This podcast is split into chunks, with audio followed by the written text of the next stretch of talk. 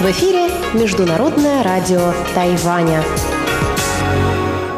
Здравствуйте, дорогие радиослушатели! В эфире Международное радио Тайваня и вас из тайбэйской студии приветствует ведущая Анна Бабкова.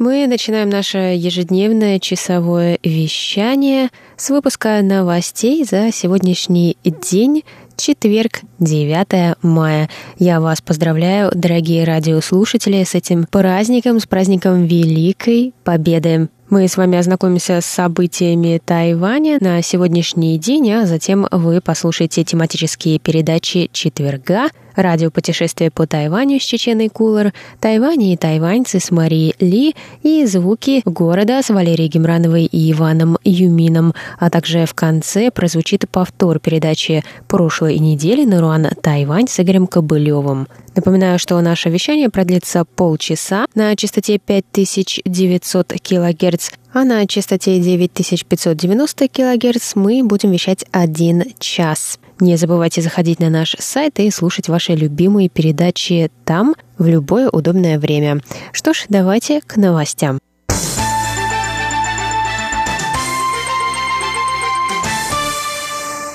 Президент Цай Инвэнь посетила 9 мая церемонию заложения фундамента завода по строительству отечественных подводных лодок в Гаусюне. Президент выразила радость, что Тайвань начинает собственное производство подлодок.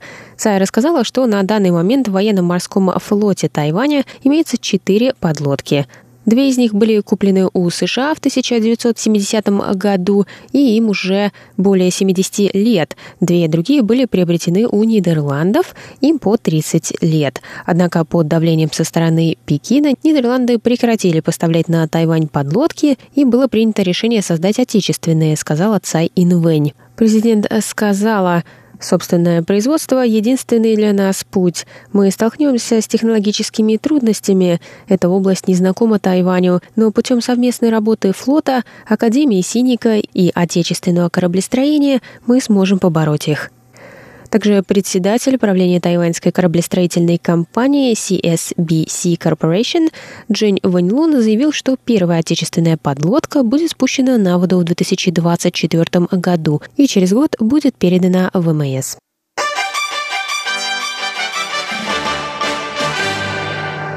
Одна из крупнейших тайваньских авиакомпаний EVA Air пригрозила 8 мая урезать ежегодные премии бортпроводникам, готовящимся выйти на новую забастовку. Стало известно, что после сообщений о возможной забастовке компания начала нести убытки из-за снижения продаж билетов. Представители авиакомпании заявили, что вынуждены принять подобные меры, так как забастовка грозит убытками, и компания должна будет понести ответственность за них перед сотрудниками, пассажирами и вкладчиками сотрудниками. Тауюаньский профсоюз бортпроводников объявил в прошлом месяце о проведении голосования по вопросу забастовки сотрудников EVA Air. По правилам профсоюза, если более половины его членов из разных авиакомпаний проголосуют за забастовку, то бортпроводники EVA Air получат поддержку в проведении своего протеста. Авиакомпания также предупредила о возможном снятии привилегий для сотрудников и их родственников. Каждый сотрудник имеет право на один бесплатный билет по любому маршруту авиакомпании в год и другие скидки, которые будут упразднены на три года, если бортпроводники начнут забастовку. В компании пояснили, что эти меры не коснутся тех сотрудников, которые выйдут на работу в период забастовки. В ответном заявлении профсоюз проводников подчеркнул, что подобные угрозы в отношении сотрудников со стороны компании лишь дополнительно оправдывают забастовку. Они добавили, что подобные меры противоречат законодательству, и в случае приведения их в действие профсоюз обратится в Министерство труда.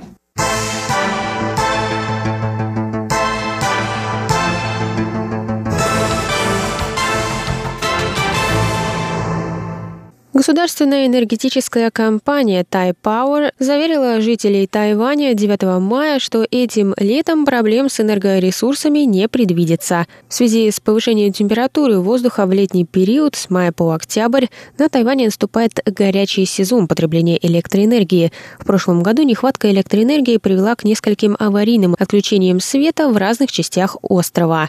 Представители компании рассказали о новых мерах Тайпауэр по борьбе с этой проблемой. Они предложили всем желающим зарегистрировать свои квартиры на участие в программе экономии электроэнергии. Жильцы получат небольшую выплату, если израсходуют меньше киловатт в этом году по сравнению с тем же периодом за прошлый год. На данный момент к участию в программе зарегистрировались более 3 миллионов 400 тысяч квартир. Каждый получит бонус в размере как минимум 3 долларов США, если будет экономнее в этом году по сравнению с прошлым. Шестая конференция по вопросам технологических обменов между Тайванем и Чехией, чешско-тайваньские технологические дни, состоялась 8 мая в Праге. Конференция посвящена вопросам обмена в таких областях, как искусственный интеллект и беспилотные автомобили, рассказали в Министерстве науки и технологий Китайской Республики – Тайваньскую делегацию возглавила директор Департамента международного сотрудничества и научного образования Хуан Синья. Тайваньская сторона подписала соглашение о взаимных визитах с Академией наук Чехии. Исследовательский центр интеллектуальных производственных систем Тайваня подписал соглашение о сотрудничестве с Чешским институтом информатики, роботехники и кибернетики.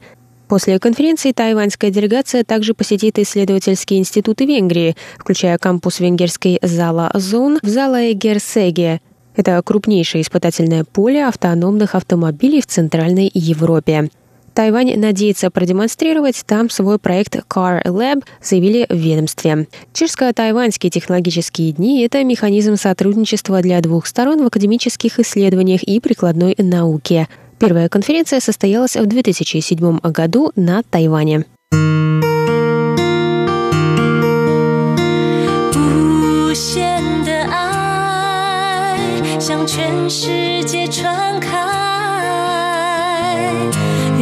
恒的关怀，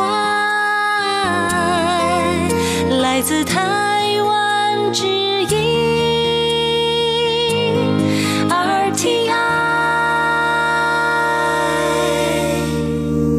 Это был выпуск новостей за четверг, 9 мая. для вас его провела и подготовила ведущая русской службы Анна Бабкова. Я вас еще раз поздравляю, дорогие друзья, с великим праздником, который мы отмечаем сегодня, 9 мая. И от лица всей русской службы Международного радио Тайваня я желаю вам хорошо провести этот день и оставшиеся выходные. Далее в эфире тематические передачи четверга, а я с вами на этом прощаюсь. До новых встреч!